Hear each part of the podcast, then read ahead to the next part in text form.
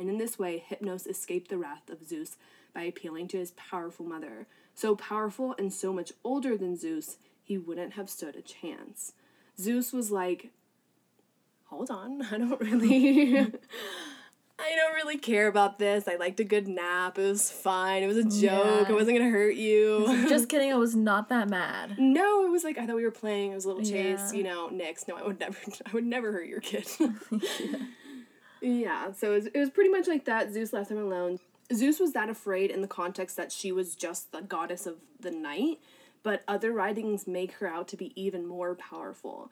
In poems by Orpheus, Nyx, rather than Chaos, is the first principal deity from which all creations emerge, which would have made her the creator of all gods. And that she's so powerful that the entire universe moves in an ecstatic dance to the rhythm of Nyx chanting. Nyx is not evil in Greek mythology. She's never spoken of having done anything worse than any of the other gods, which doesn't really mean a lot since human morals don't really apply to them and they all do pretty horrible things at some point. Yet, because she's mysterious and dark in nature, many see her as more of a villain figure, which makes it surprising that she doesn't have her own cult. Should we start her one? Start a new one. Right? I, I've always wanted to start a cult, so I think this is the time. Why has no one given her a cult? I think you could get people behind it. Right? It's pretty rude. What would you start a cult after? Which god or goddess? I have no idea. You haven't thought about this? No, I want to infiltrate a cult first.